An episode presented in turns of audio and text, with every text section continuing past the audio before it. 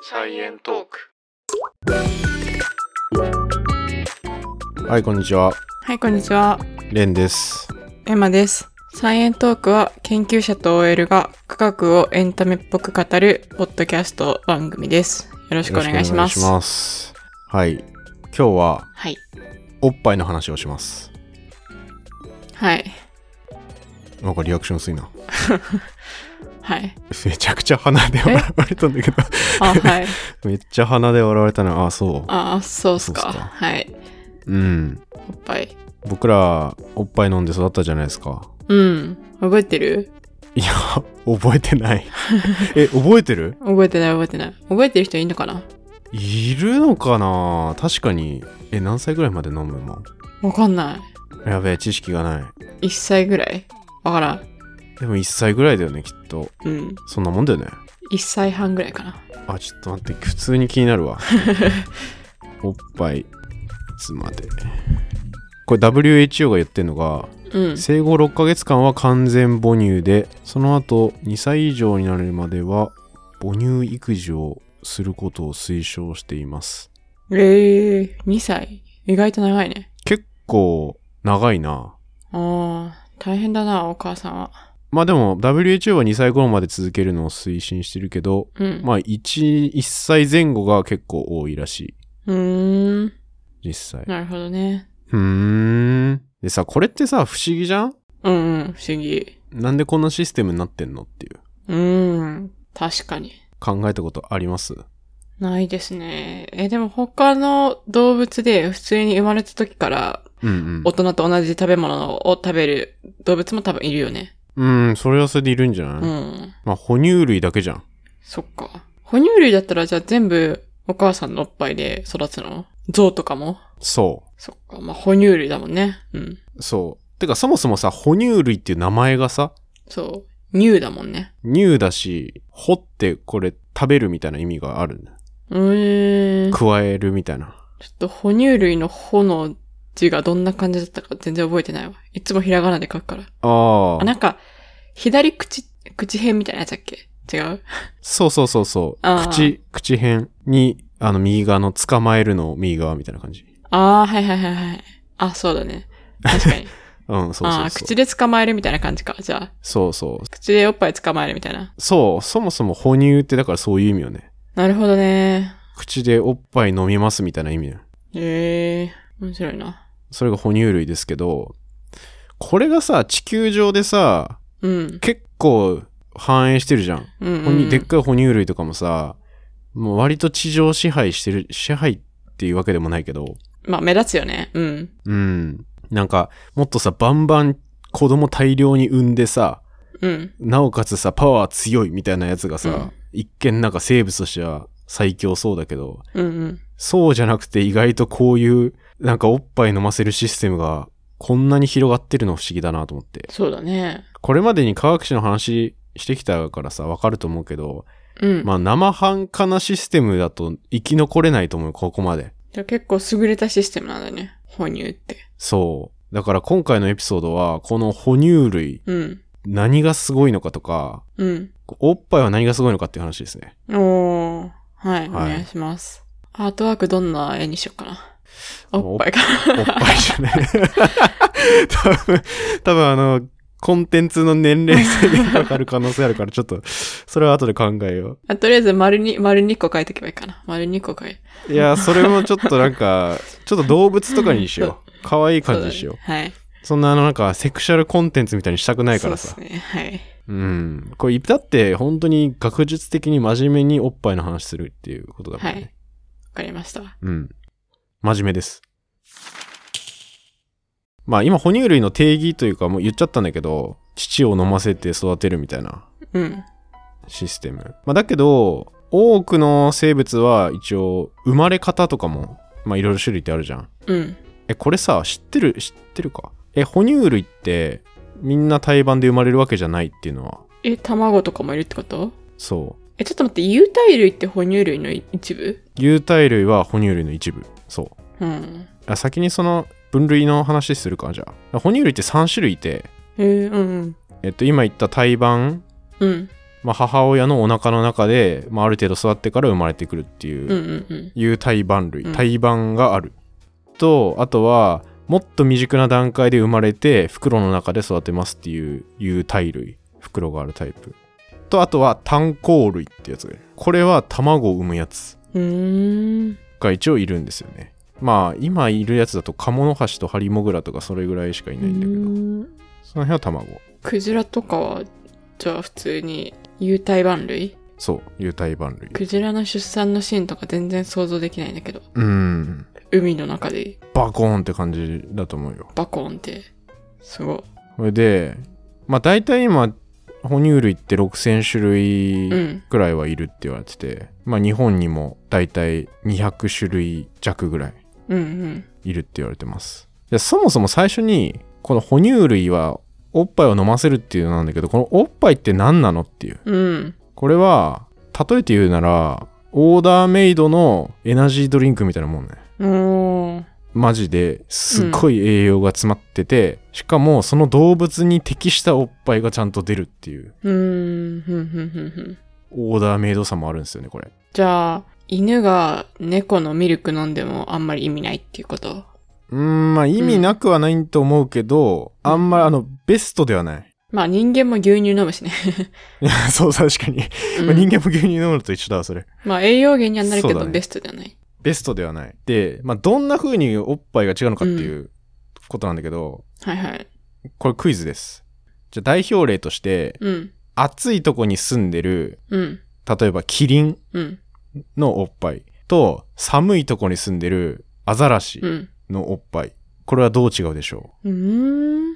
それは、やっぱ寒さとか関係あるのうそうだねえ、それは、見た目の違いうーん成分の違いあ、成分の違いうんあー、ミルクの成分の違いか。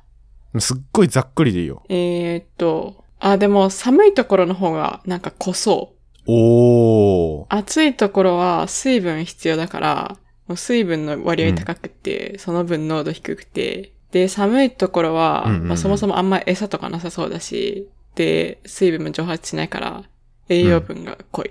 おーもう完全に正解ですね。おー、おー、すげえ。そう。今マジで言ってもらった通りで、うん。これアザラシのおっぱいって、水分だいたい3割ぐらい。ふんふん。で、残りの7割が栄養分って言われてて、うん。これ逆のキリンとか、まああとは牛乳とかもそうだけど、うん。もう9割ぐらい水。うーん。全然違うんだよね。うーん。まあアザラシはだから寒いから、うん。その寒い環境で体温を保つためにはまずめちゃくちゃ皮下脂肪とかが必要になってくる。うんうんうんだからもうめっちゃね、あ、もう油もいっぱい入ってるね。油っぽいおっぱいなんですよ。うん。あー練乳みたいな感じだから。あ、そうそうそう。そんな感じだと思うんうん。う。で、もうめちゃくちゃ太ると。うん、生まれてすぐ、そういうので。1日ね、2キロくらい増えてくらしい。うん。やば。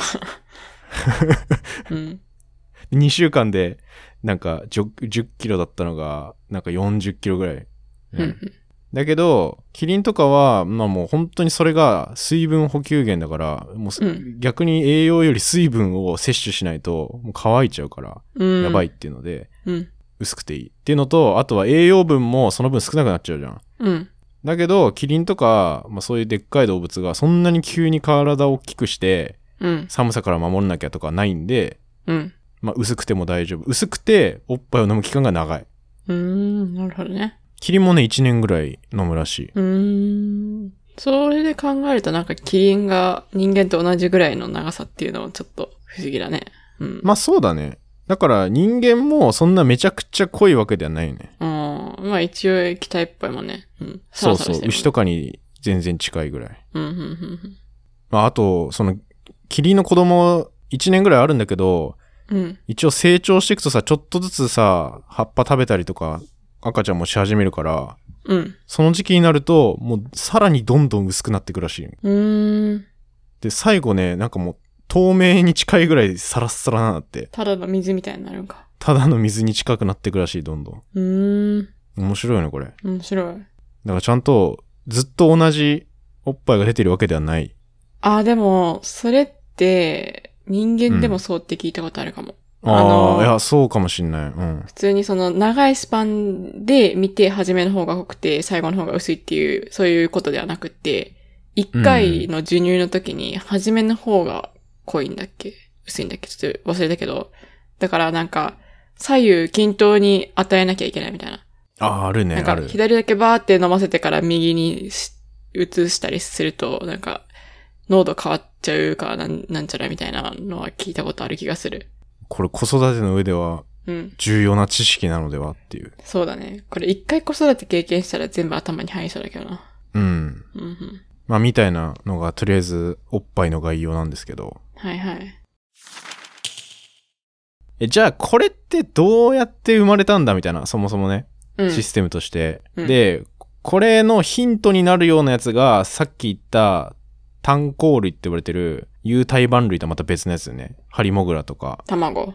うん。卵でそう産むタイプうんうんこっちの方がなんか原始的なより原始的って言われてて哺乳類の中でもより早く分岐してる、うんうんうんこの卵を産むタイプって、まあ、哺乳類って言われるぐらいだから、まあ、おっぱいは出るんですけど、あの、別に、乳首から出るわけではない。うん。ほう。母親の皮膚から、じわじわ染み出してくるっていう。それを舐めんの子供が。そう。体中から出てくんのおっぱいが。いや、多分ね、出てくる場所はある。うーん。そのエリアみたいうんうんな。うんうんでも一点ではないってことか。そうそう。まあ、あー汗みたいな感じじゃないうんうんうんで、しかも、これ、ペロペロ舐める以外にも、一応なんか卵をこれで濡らして、なんかこの液体が殺菌作用があるらしくて、卵を菌とかから守るっていうのにも使われてるらしいんだけど。うん。うーん。で、この溢れてる汗みたいなやつがおっぱいの起源なんじゃないかって言ってる結構研究者もいて。うんうんうんで、このハリモグラのおっぱいをこう調べた人によると、なんかおっぱいを作るために使われる必要なタンパク質で、うんアルファラクトアルブミンってやつがあるんだけど、それと、もともと体液に入ってる殺菌作用を持ってるタンパク質があるんだけど、リゾチームっていう。で、それがなんか結構似てるらしいんだよね。だから、そういう体液とかに入ってる、まあこれは汗とかにも入ってるらしいんだけど、うん。うん。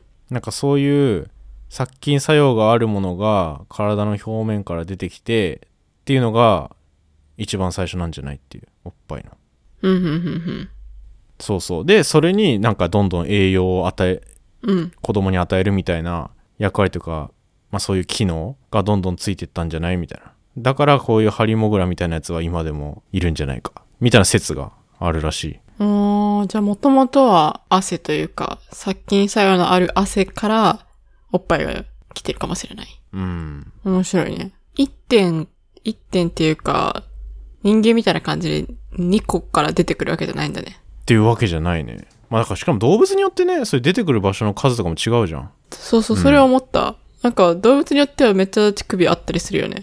するするあそれは過程なのかな進化の過程というか、だんだんだんだん感染みたいな感じでバーって体中にあったのが、どんどんどんどん数が少なくなっていく過程なのかな、でもなんか今人間が2個ってことは2個がなんか良かったんだろうねでも今いっぱいの数のさ、おっぱいの動物もいるよね。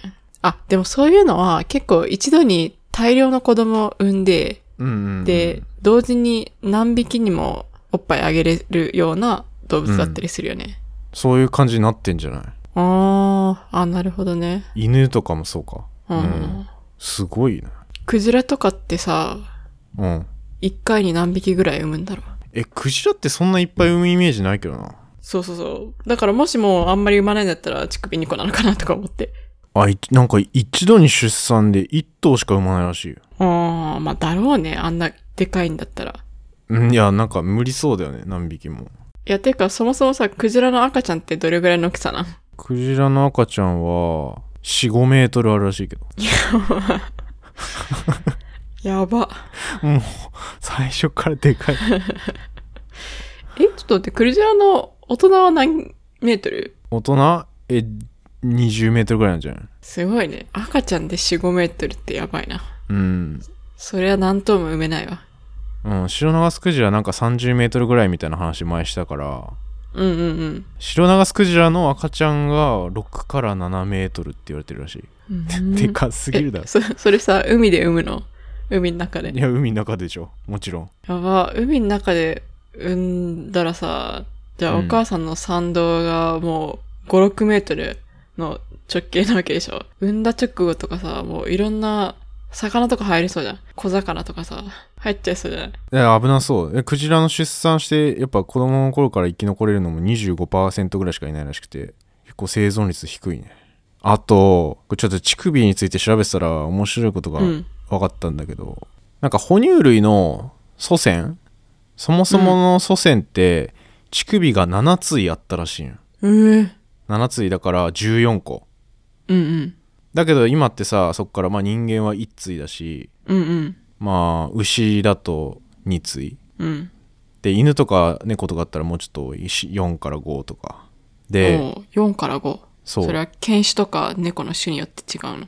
そうなんか種類によって違うらしいうーん、うんうん。でクジラは1対あー、やっぱり一度に産む数によるんかな。うんまあそれも関係してると思うで面白いのがこの最初にあった7対のうち1対だったらさ残り6対は消えちゃってるわけじゃんまあね。で人間はその7個のうち上から2番目が残ってるらしくて でクジラは7個のうち一番下の2個が残ってるんだってええこれ面白えくないじゃあさ、7個のうち残りの6個ってどっかで見えん のかな、いやなんかね残りの6個、まあ、い 全く見えないじゃん今見えないよね。だけどなんかたまに妊娠した時にうん1番目の昔の乳首の位置に痕跡乳頭みたいなのが出てくる人がいるらしくってええ副乳ともいらしいんだけどうん。なんかそれが人間が上から2番目って言われてる証拠なんじゃないかっていう話とかでも、一番上のしか出てこないんだ。現れるとしても。わかんないこれ出てくる。る場合あんのかなえ、っていうかさ、それは普段は、なんだろう、感染汗の線とかとして存在はしてたりするのかなああまあでもそうだねこれいや汗の線というかなんかもう普通にな見見えないんじゃない普段は見えなくてもなんか穴とかは存在してんのかなそれとももう全くないかなやっぱり。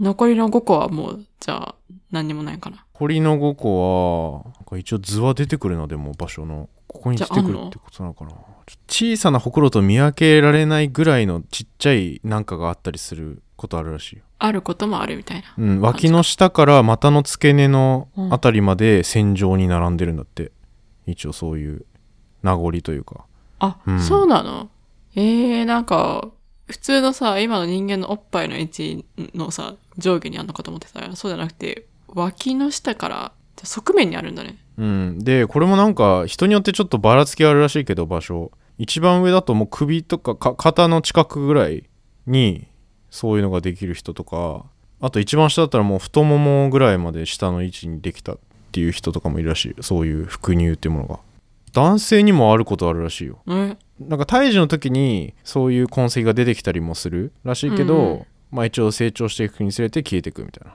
うーん、不思議だなこれ不思議だね。でそういう昔いっぱいあったのだろうっていうのもそういう胎児の個体の発生過程を観察したら、そういうのも分かってきてるっぽい発生過程っていうのはあもう受精卵から細胞が分裂して分裂してどんどんどんどん大きくなっていく時に、一応初めはあるけど、だんだん消えていくみたいな感じ。うん、うんうんまあみたいなだから結構進化の過程は、まあ、それでなんでこの位置で残ったとかは、まあ、まだまだ多分謎がいっぱいだとは思うんですけど、うんうん。うん、とりあえず今の生き物の形に一番フィットしてる形で残ってるっていうでクジラはそれが結構下の方でしたよみたいな、でも、クジラとかってやっぱさ、なんか、普通に平行になって、平行あの、なんか、床と平行になって泳いでるからさ、一番下がいいのかもしれないよね。 うーんそうだねでもまあその理由はでもまだ今でも研究中っていう感じらしいけどああ、研究中なんだ。へえ。あと出たり引っ込んだりするらしいクジラの乳首ええ通常は引っ込んで見えないようになってんだってでこれは結構クジラ特有の現象みたいね収納型ええ面白はあでもなんかそこまでしてというかだけどやっぱ栄養を与える機能としてはずっと採用され続けてるわけだからさ生き物の中で。い。うんうんってなったらね、まあこれってなんか進化的にもすごい重要というか、その卵を産むっていうタイプだと結構その場所が限られるある程度卵を産んですぐ生まれてきたりすぐ子供がまあなんか食べ物にありつける場所とかじゃないとさ、うんうん生まれても結局生き残れないみたいなうん感じになっちゃうけど、哺乳類みたいな自分の親から栄養をもらうタイプだと割と場所を選ばないというか、そうだね。うんうん、どこでも一応栄養は親から与えられるみたいのでその動物の移動可能な範囲とかがこれでも広がったんじゃないかとか、そういう話もあるうんなるほどね。ううんんうんうん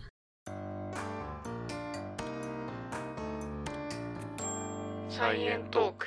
でなんか動物によってもだからその子供を産むタイミングというかどれだけお腹の中で成長してから生まれるとかもう結構違うんだけど、うんこれ人の場合だと、人ってさ二足歩行を始めたからすごい骨盤がどんどん小さくなってるみたいな聞いたことあるその重力の影響がすごい大きくてうん、なんか聞いたことあるかもしれない。そうだから結構二足歩行に不向きな体の形を体の構造なんだよねこれ後から二足歩行してるから人って。うんうんうん。どんどんその骨盤が小さくなって未熟な状態で子供が生まれてくるっていうのが増えてきててうんうんうん長い歴史の中だと。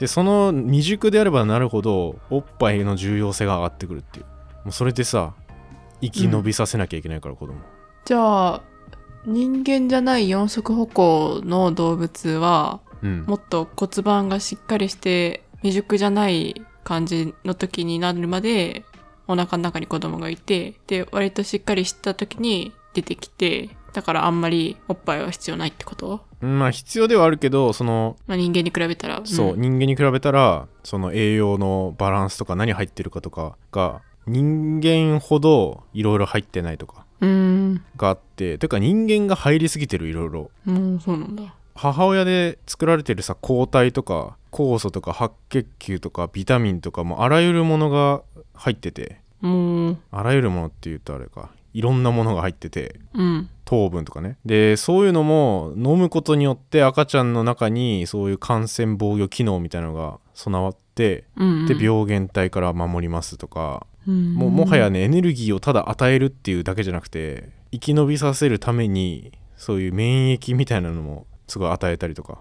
え、でもさ、人間でさ、うんしっかりおっぱい出ない人とかはさ、人工ミルク与えたりすんじゃん。うんうんうんじゃあそういう人工ミルクの中にはそういう機能も全部入ってるってこと全部は入ってるわけじゃないけどめっちゃその研究はされててうんそのより母乳に近い粉ミルクを作ろうみたいな感じうん。うーん。の研究はすごいやられててでもねまだ全然完全ではないと思うよこれ研究中段階だからそうだよね。そんなだって、うん抗体とかが入ってる。それも入れれなさそうだ。そう難しいの粉がミこルうクに。うん。おっぱいに含まれる特別な糖みたいなのがあるんだよねお砂糖みたいなうん。オリゴ糖ミルクオリゴ糖ってやつがいるんだけどうん。こうミルクオリゴ糖自体が結構感染防御機能があるって直接ウイルスとか細菌とかにうん。つくみたいな、結構特殊な糖が入っててうん。でまあしかもエネルギーにもなるしみたいな、うん。でこれを入れ込むのが今まで結構難しかったらしいんだよねうんだ。からどんどん多様になっててこれ ミルクオリゴ糖だけで250種類ぐらい入ってて自然だとミルクオリゴ糖がおー、はいはいはい。いっぱいあるんだ。でもこんなにいっぱい種類作ってさ粉ミルクにすんの、まあ、結構難しいじゃん難しそう。うんだけど最近はもうそれをあのーなんか別な糖とかで置き換えれないかとかいろいろ研究されててうん。うん。今はその微生物とかにあの餌として糖分を与えてそのミルクオリゴ糖を菌に作らせるみたいな方法を研究してる人がこれ日本の企業であるみたいなんだけどへー。でそれを粉ミルクに混ぜたらうんうんより母乳に近いような粉ミルクできんじゃないみたいな化学合成するんじゃなくて、菌に作ら、作らせるんだね。そうへえ。で菌ってさいっぱい作ってくれるからさうんうん。培養すればうんうん。っていうのでよりいい粉ミルクできんじゃないかっていうのをこれ結構ある意味さ生命の挑戦というかさ うん。母乳を人工的に作るって結構すごいなって思うそうだね。生命の原点だもんね。でも俺これさこれ勉強してたらさでもやっぱただのミルクみたいなのじゃなくてうん。親からのうん。ミルクって大事なんだなって俺こんな大事なんだってちょっとびっくりしたんだけどそうだね。私もそう思った。もしも大変だったら、買ってきたミルクでもいいのかなって勝手に思ってたけど、なんかうんもうやっぱり自分で作るミルクに勝るものはないのかもしれないね。ねえまあそういう意味で結構もうオーダーメイドな感じそうだね。だよねほう。なんで最初にオーダーメイドのエナジードリンクって言いましたまあでもさ、オーダーメイドって言うけどさ、別にさ、うん。あの、他人のお母さんの母乳を飲むのでも OK だよね。まあ問題はないんじゃないそれは OK だよね。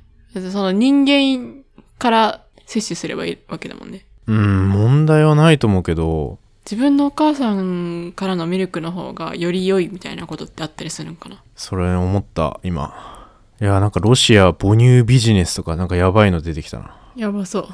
ちょっとわかんないわ、これ。なんか変、下手なこと言えないな、これ。まあ、ダメではないと思う。それによってなんか病気起きちゃいますとか、うん、ダメではなさそう。だってうん人工的なミルクは OK なわけだから、そうそうそう、うんダメではないけどね。うんうん。別に自分のお母さん以外のミルクでもいいはいいとは思うけど、もしかしたらより自分のお母さんのミルクの方がいいっていうこともあるかもしれないけど、それはよくわかんないよね。なんか免疫的にいいとか、うん。あと、なんか腸内細菌とかにも影響するわみたいなんだけど、まあ、そういうプラスな効果があるかもっていうのが、うん。すごい言われてはいるね。あ、自分のお母さんからだとあ、いや、あの、もう人、人が作ったああ、うんうんうん。母乳だとっていう、なるほど。こうん、粉ミルクに比べたらっていう感じで。うん。で、ここまで、ちょっとおっぱいの話、いっぱいしちゃったんだけど、うん。ちょっといきなり哺乳類の話しちゃったから、うん。まあ、一応す流れ的に哺乳類こんな感じで出てきましたみたいなのだけさらっと言っとくとああ、確かに確かに。うん。それそはう重要だね。ごめんちょっと最初におっぱいの話しすぎたわ あの前まではその恐竜絶滅しましたみたいな感じだったと思うよねうんうん。でその辺で最初の哺乳類って言われる、まあ、ちっちゃいネズミみたいなやつが生き残りましたって言ったけどその前ってまあ言ったら爬虫類みたいなやつから生まれてて、ああ、そうなんだ。爬虫類から生まれたんだ、哺乳類って。キノドン類っていう、うんまあ結構ね結構恐竜うんうんうん。ちゃんと有名なやつがディメトロドンっていうあの背中にさボーンって扇みたいなさうん。でっかいのついてるこれ恐竜博物館で実は見たんだけど、ああ、はいはいはいはいはい。でっか羽じゃないけどなんつうのあれなんて言うんだろうせんべいが刺さったみたいななんか、エリマキトカゲのエリマキみたいなやつだよね。そうそうそうそうそうその襟が縦に背中にゴジラみたいについてるみたいなうんうんとかはそういうキノドン類探球類って言われてる、まあ、種類ではあるんだけど、うんうん。でそういうやつからえ枝分かれしてきたんじゃないっていうのが今の一応哺乳類でうん。そうそのグループがそもそも哺乳類型爬虫類みたいな言われ方をしててえ、その、そそれ、じゃあ私たち恐竜が祖先だったってことうん恐竜うん哺乳類の前たどるとそうおお。てかまあ全部たどったらそうだよ哺乳類の前がそういう探球類みたいに言われててうん。その前だってもう両生類みたいなやつで魚になってってどんどんさ遡っていくとまあ、そっか。そうだね。そううんで、まあ、こういう恐竜に近いようなやつから分岐してきたのがさっき言ったあのハリモグラみたいな卵を産むタイプうん。うん。まあそれぐらいさ早めにこれ2億数千万年前ぐらいに分岐しててうん。とかまあその辺の仲間なんですよねうん。でそっから今度、まあ、一応今の時点で最古の哺乳類って言われてるのがアデロバシリウスっていうネズミみたいなやつなんですけどうん。これ前回ねあのプロトゥングラトゥムって言ってたんだけどこれねもうめちゃくちゃ更新されまくってて2016年発売の本だとプロトゥングラトゥムって出てたんだけど今調べるともっとねいろんなやつが出てました一応おうこれなんとね福井県恐竜博物館が去年世界最古級の哺乳類の化石を発見したと発表してましておーすごい。まあ見つかったやつがなんかね13ミリ 1, 1センチちょっとぐらいの下顎の一部っていう化石が見つかってるんだけどいや、そこからどうしてわかるんだろうね。 そこからね一応なんか歯歯とかが残っててこの歯のサイズだったら全体的にこれぐらいのサイズでとか一応わかるらしくてえ、でも世界最古の哺乳類の化石っていう、わかるんだね。すごいね。うんまあ最古級って感じだけどあ、最古級ううー。んんまあ何年前かとかは普通に炭素の同位体分析とかでうん分かったりするんだけどうん。科学的にうんまあちょっと最古のやつはいいろいろ更新されていってるとこはいはい。おそらくこう結構のネズミみたいなやつできたっていうタイミングから袋持ってるタイプ有袋類とかうん。え、ネズミができたのが何億年前って言ったっけさっきのハリモグラみたいなのとネズミが分岐してんのがうん。 1億8000万年前ぐらい、ああ、それが初めての哺乳類。うんうんうん。そのその辺で生まれてるのが初めての哺乳類うんうんうんあでそっから恐竜が生きてた時代だから6500万年前ぐらいに巨大隕石落落ちてきて恐竜絶滅したんじゃないかみたいなうん。うんうん。話するまでの間はずっとその小型の状態のままでうんうん。まあなんとなく種類だけはずっと増え続けてたみたいなうんうん。でそれはもう恐竜が覇権をずっと握ってたわけなんでもう恐竜がいなくなるまでなるまではずっとそのちっちゃく地味に哺乳類は存在してたっていう感じだよねで恐竜が絶滅してからそのいなくなった恐竜に相当するようにというかうんうん。まあこれニッチを埋めるっていうんだけどうんうん。そこの空白になったような生物のな言ったらポジションみたいなうん。のを埋めるように哺乳類がバーッと増えていろんなタイプがそこで生まれてきたおーじゃあ恐竜がもし今もさ、うんいたらっていうかその隕石みたいな降ってこずに恐竜が主な世界の支配者みたいな形だったらうん人間は存在すらしてないかもしれない。うん哺乳類がそんな発展してないんじゃないかなああ。その前ってさどうなってたんだろううん難しいなうん。うんでこの昔のさこの辺の生物の分類ってめっちゃ難しくてうん。最初さ哺乳類だけど卵を産むみたいな話してたけどさうん。それもさなんか結構ななんだこれみたいな 分類的にうん。なっててでこういう生物ってそのオーストラリアとかにいっぱいいるイメージあるじゃんうんうんであれってなんかそういう島で区切られたから前回大陸の話もしたけど区切られたからそういう変わったやつが、まあ、ずっと今までもう絶滅せずに生き延びてきてるっていうことなんだけどうん。うん。例えばさこのカモノハシうん。あそうかカモノハシ知らないって話なんかしたなどっかでカモノハシってどんなやつ見た目毛生えたアヒルみたいなやつえちょっと見てもらった方がいいなんかコダックみたいなカモノハシって言ったら、多分大体の人通じると思うえなんか見てもらった方がいいかもなんとなく想像してか。コダックみたいな感じって。そうコダックみたいな感じうん。でそれもさくちばしみたいなのついてるのようんうんだけど4本足あって尻尾もあってうん。うーん。毛生えてるうんうんだからここれって哺乳類っぽい特徴であるじゃんそうだね。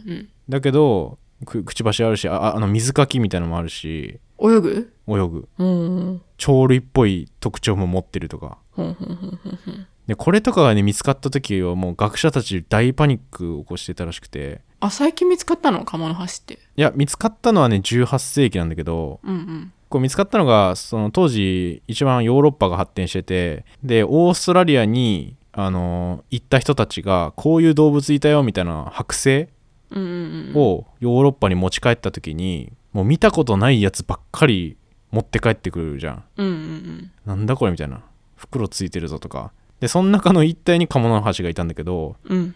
最初なんかあまりにも変すぎてビーバーにカモのくちばしをつけた偽物なんじゃないかみたいななんか疑いかかったりとかあとよくよく調べるとなんか尿とか糞とか出す器官うん。なんかね鳥類とか爬虫類ってなんか全部もう一箇所みたいな総排出口っていうらしいんだけどうんうん結構そういう爬虫類っぽい特徴みたいなのがあってうん。うん。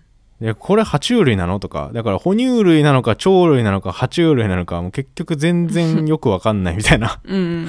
だけど、ミルクもあげる。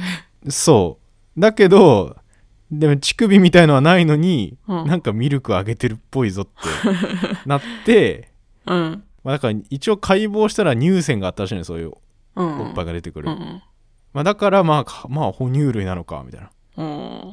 感じらしくてあでねそっからね80年ぐらいは、まあ、哺乳類って分類されたんだけどうん。誰も卵を産んだところを見たことがないみたいな うん。卵自体は見たことある。卵自体はもうその時はね卵の議論されてないねと哺乳類だからまあ普通に体制というか産むん産むんじゃないみたいな、うんうん子供として産むんじゃないのみたいな感じだったんだけどなんか偶然すっごいカモノハシがちっちゃい卵をお腹に抱えて温めてるっていうのが発見されてうん。うん。まあ卵を産むけどお乳あげてるし哺乳類かみたいなもう何が何だか分かんなくなるね。 これちょっとねうん。こうカモノハシ癖強すぎていろいろうん。うんなんかチンチンが4股ですとかなんかいろんな情報もあるんだけど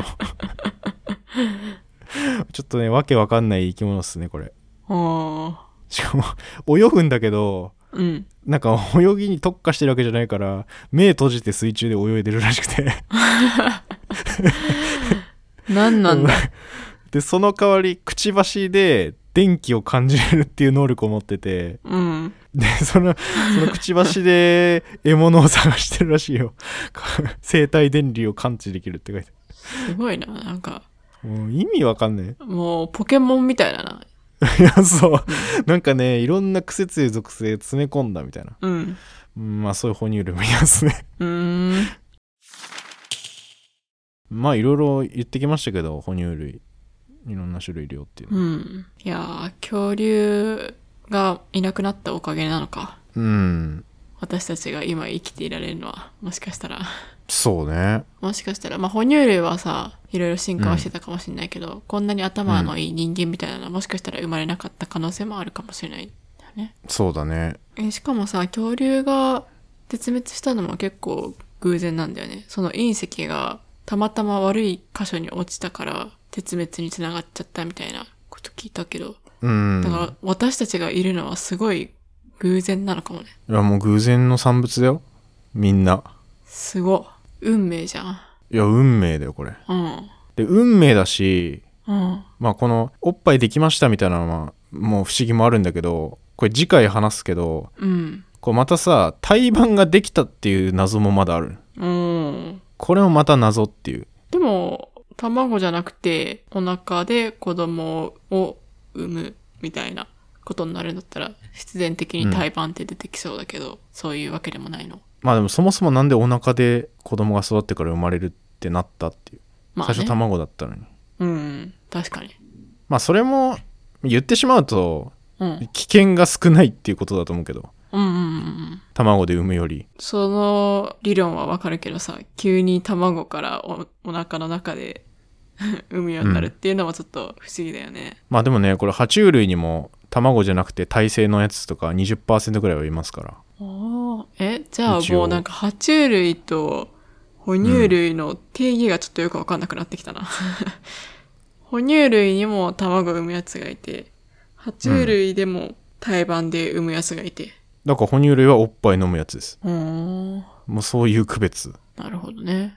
卵かお腹かって区別のあれにならないんだよねなんかいろんなのありすぎて分類するのも難しいね、生物って。いやこれね分類するのめっちゃいやカモノハシ分類わけわからん問題もそうだけどうん多。分そんなんばっかだったと思うんだよねこれそうだね。今からさ、新しいわけわからない生物出てこないかな。どの分類にも当てはまらないみたいな。いやまだ見つかってないだけな可能性あるかもね一番新しく発見された哺乳類って、いつでどんな哺乳類なんだろああでここ10年ぐらいで見つかった一応哺乳類で言うとう。お、いいの いるオラウータンの新種とか見つかってる2017年あふだ。マジでめっちゃ最近じゃん。タパヌリオオランウータン めちゃくちゃ最近見つかってるわすごいね。野生で800頭ぐらいしかいないオランウータンうんが今更見つかったらしい、えでこれさ難しいのが見つけてたけど分類してなかったのか本当に初めて見つけたのかとかあるよねまあ確かに村の人がちょっと目にしたことはあったりしたのかもしれないけど、学者によってなんかしっかりと検知されたことがなかっただけかもしれないよね。あとこれ2017年ソロモン諸島でうん。なんかココナッツを食べてる 900g ぐらいの巨大ネズミがいるっていう噂が昔からあってたらしくうんってでそれを確認したらいなかったんだけどう ん、うん。そのある研究者がたまたまなんか木の上からでっかいネズミが落ちてきたのを なんか発見したみたいなほうほうほう。でなんだこれって言って捕まえたら新種のでっかいネズミだったっていうええー、900g はだいぶでかそうだな。これねめっちゃでかいと思うジャイアントラットウロミビカっていうのかまあでもラットってでかいイメージはあるけどね。なうんまあラットはでかいけど、うん。 1キロ弱のラットでしょまあでもねこのでっかいネズミは結構森林伐採で全然見つかってないというか絶滅しかけてるんじゃないかって言言われてるみたいです。ねそっか。まあ一応最近でも結構いるっぽいね全然そうだね。まあ地球広いからな。意外と未開の地とか、あ未開の地はあんまないのかもしれないけど、意外と見つかってない動物とかいるのかもしれないね。うんとかなんか DNA 解析したら同じかと思ってたけどなんか実は違う種類だぞとかおー、なるほどなるほど。そういうパターンもあったり 7mm のカエルとか見つかってるよ最近7ミリメートル。ちっちゃ。 7mm ってやばいそりゃ見つかんないな。それは目は見つかんないよかわいいな。ミニチュアカエルみたいな。ミニチュアカエルいますねダニとか食べてるらしいですえー、いいな。ちょっと飼いたいな、そのネズミじゃないわ。カエル。いやなんかさ見失いそうじ ゃないだって 7mm だったらさピョンって飛んだらどこ行ったか多分分かんなくなるそうだね。うん可愛いかもしんないけど、うん。まあ、まだまだねこれ新種いますねいっぱいそうですね。最近結構こういう生物の種みたいな話をうん。わーっとしてきましたけどあのこっからもう類人も猿の話に次回からう、うなっん。ていきますね、もう、ついに来ましたね。ちょっとね今回胎盤の話とかはまだしてないですけど哺乳類うん。のとこでは次ね類人猿がこっからねどうやって出てきたのかとかうん。いうのも話していきたいなっていう感じですねはい。まあこういうのねうん。知っておいた方がいい気がすると思ったあ、今後の育児のためにってこと育児する人もそうだしうん。まあそうだねなんか地味に大事じゃんまあ、育児系の知識はあった方がいいよね。まさかこの話の流れで出てくると思わなかったけどどういうことあいやなんか育児系の話までそんなねこの科学史とか言ってね意外といろいろ混ぜ込めるかもしれんなそうだね。意外ともううん科学史なのか人生史なのか分かんなくなるかもしれない な。いやそれはさすがにないんだよ でもちゃんと勉強した方がいい気がしてきたこれそうだね。じゃあこんな感じですかはい。最後になんか言うことあったかなまあ、アートワークに交互期待ということで。アートワークああ、確かにアートワークどうなってんだろうねこ れあのなんか規制かかんない感じにしといてあ、もちろんもちろん。まろやかにしとくわ。